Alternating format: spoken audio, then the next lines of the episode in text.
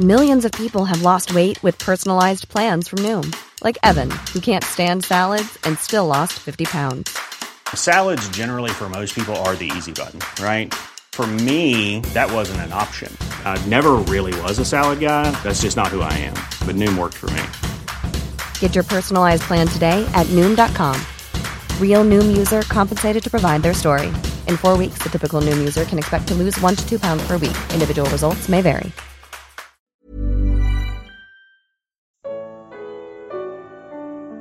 O que acontece numa conversão?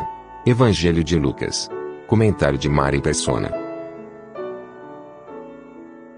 A passagem em Efésios 1, versículo 3, é categórica. Quando vocês ouviram e creram na palavra da verdade, o evangelho que os salvou, vocês foram selados com o Espírito Santo da promessa, que é a garantia da nossa herança, até a redenção daqueles que pertencem a Deus para o louvor da sua glória.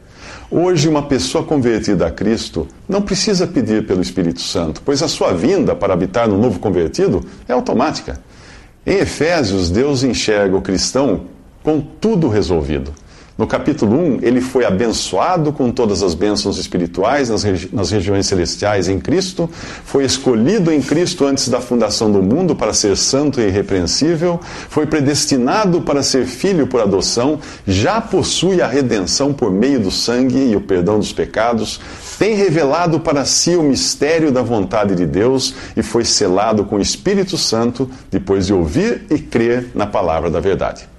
O capítulo 2 de Efésios continua explicando que o crente tem vida juntamente com Cristo, está ressuscitado com Cristo e assentado nas regiões celestiais, foi salvo pela graça por meio da fé, tem acesso ao Pai, é membro da família de Deus e é morada do Espírito Santo, coletiva e individualmente. Já que o crente em Jesus possui não só o Espírito Santo, mas todo um pacote de benefícios e privilégios, não faria muito sentido ele orar por algo que já recebeu, não é mesmo? Além disso, em Romanos 8, 9, diz que se alguém não tem o Espírito de Cristo, não pertence a Cristo. Isto mostra que, na atual dispensação, uma pessoa é considerada pronta para o céu depois que ouviu o Evangelho, creu em Jesus e foi selada com o Espírito Santo. Mas quando analisamos outras passagens dos evangelhos e das epístolas, percebemos que a divisão no versículo 13 de, de Efésios não é sem um propósito. Ali diz que ouviram, creram e foram selados, indicando assim três momentos bem definidos da salvação, ainda que possam ocorrer simultaneamente. Essa é uma verdade pouco compreendida na cristandade, principalmente por aqueles que acreditam ser possível ao homem crer em Cristo sem um empurrão de Deus. Para que alguém creia em Cristo, é preciso que antes tenha recebido vida espiritual, vinda de Deus. Quem está espiritualmente morto não sente o peso de seus pecados e não tem qualquer motivação para buscar a Deus. É isto que Jesus chama de nascer de novo em sua conversa com Nicodemos no capítulo 3 de João. O novo nascimento se dá quando o Espírito de Deus aplica a água da palavra de Deus em uma alma, gerando vida.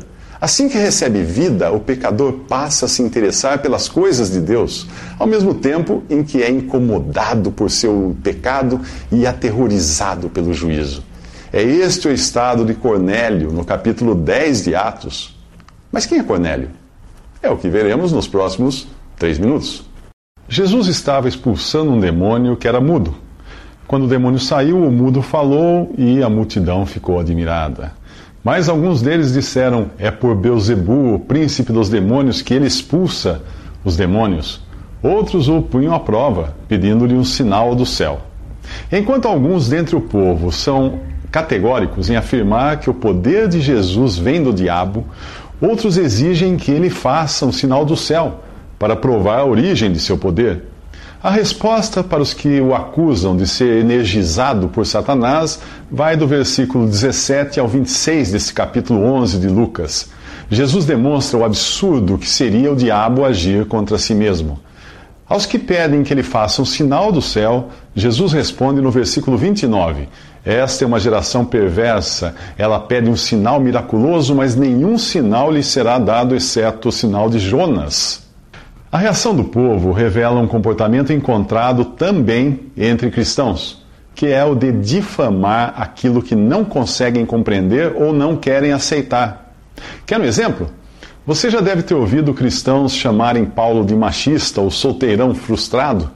quando leem no capítulo 14 de 1 Coríntios o que o Espírito Santo ensina sobre os limites da atuação das mulheres nas reuniões da igreja.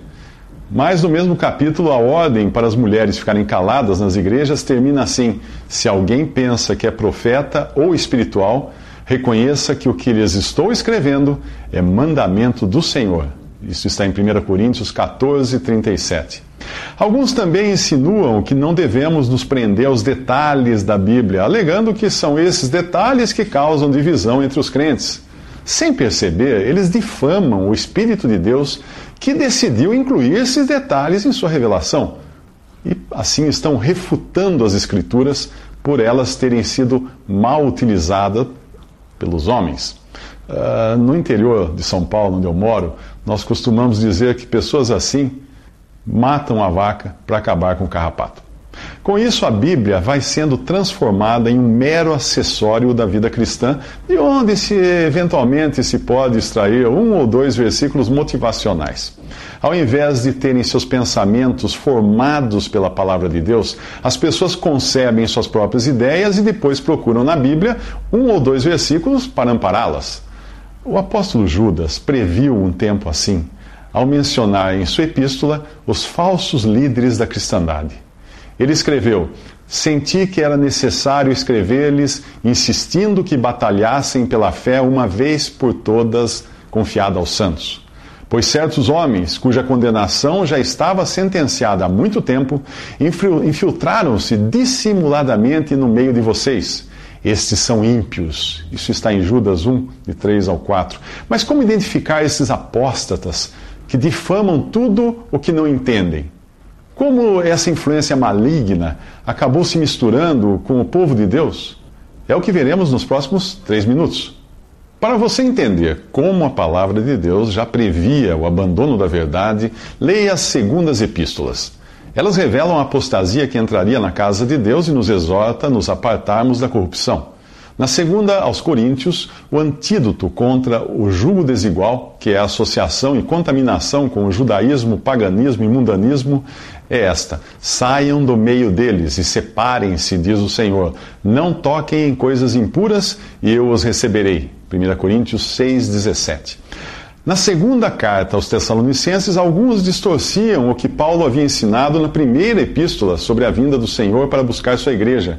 Aí eles alarmavam os irmãos, dizendo que o período de tribulação já tinha chegado, enquanto outros paravam de trabalhar para viver à custa dos irmãos.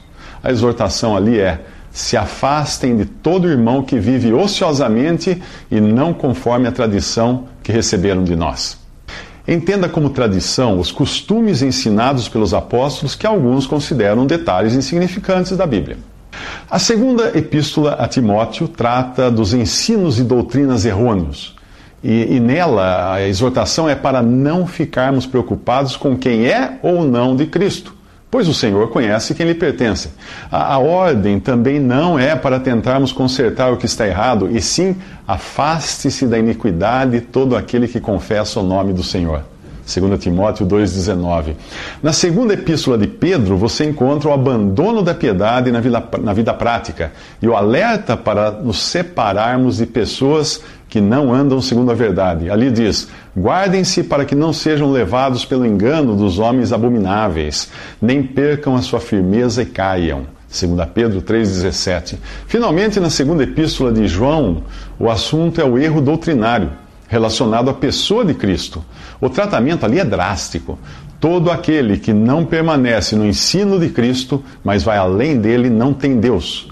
Quem permanece no ensino tem o Pai e também o Filho. Se alguém chegar a vocês e não trouxer esse ensino, não o recebam em casa, nem o saúdem. Pois quem o saúda torna-se participante das suas obras malignas. Segundo João 1,11. Interessante que em todos os casos a ordem é de se separar. Digno de nota é também o que o apóstolo Paulo escreve em sua última epístola a Timóteo, pouco antes de ser martirizado. Todos me abandonaram, diz ele em 2 Timóteo 4,16. Seria isto um indício de que nos últimos dias a doutrina dada pelo Espírito a Paulo, a saber, a doutrina das coisas relativas à igreja, seria a mais atacada?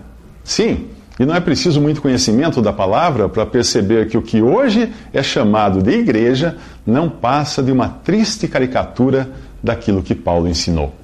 A epístola de Judas não é uma segunda epístola, mas nas edições modernas da, Bíblia ela vem antes de Apocalipse. É a última delas na ordem ali, eh, que Apocalipse relata o fim de todas as coisas. A epístola de Judas nos ajuda a entender o caráter dos homens apóstatas que precedem o aparecimento do verdadeiro anticristo. E é desses homens que nós falaremos nos próximos três minutos. Quando Paulo se despediu dos irmãos de Éfeso em Atos capítulo 20, ele os deixou avisados do que deviam fazer depois que não pudessem contar com a ajuda pessoal do apóstolo. Eles deveriam recorrer a Deus e à palavra de sua graça. Ele disse assim: Sei que depois da minha partida, lobos vorazes penetrarão no meio de vocês e não pouparão o rebanho. E dentre vocês mesmos se levantarão homens que torcerão a verdade a fim de atrair os discípulos. Por isso vigiem. Lembrem-se de que durante três anos jamais cessei de advertir a cada um de vocês disso, noite e dia, com lágrimas. Agora eu os entrego a Deus e a palavra da sua graça que pode edificá-los e dar-lhes herança entre todos os que são santificados. Isso está em Atos 20, de 29 a 32.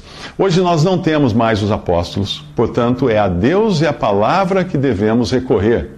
Se quisermos identificar essas duas classes de pessoas, os lobos que vêm de fora e aqueles dentre nós que querem arrebanhar discípulos. A carta de Judas é um excelente detector de lobos e hereges. Os primeiros querem destruir o rebanho, alimentando-se das ovelhas, e os outros buscam discípulos para terem a primazia entre os irmãos.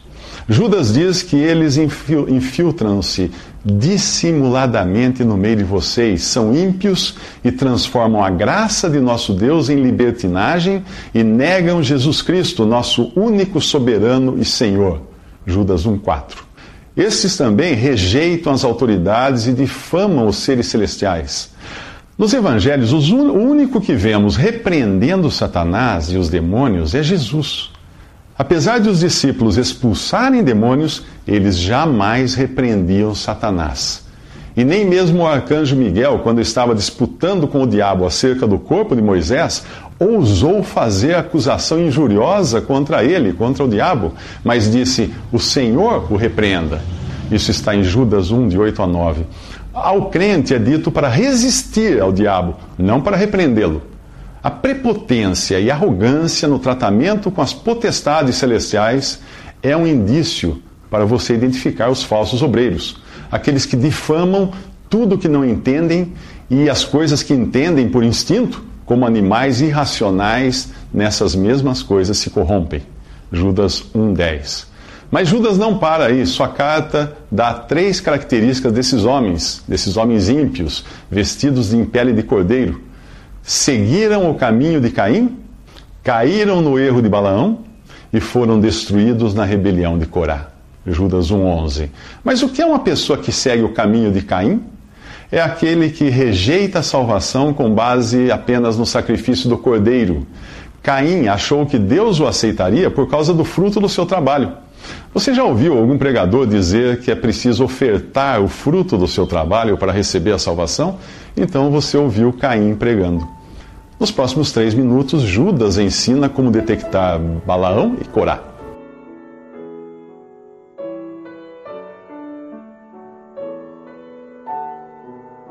Visite respondi.com.br. Visite também 3minutos.net.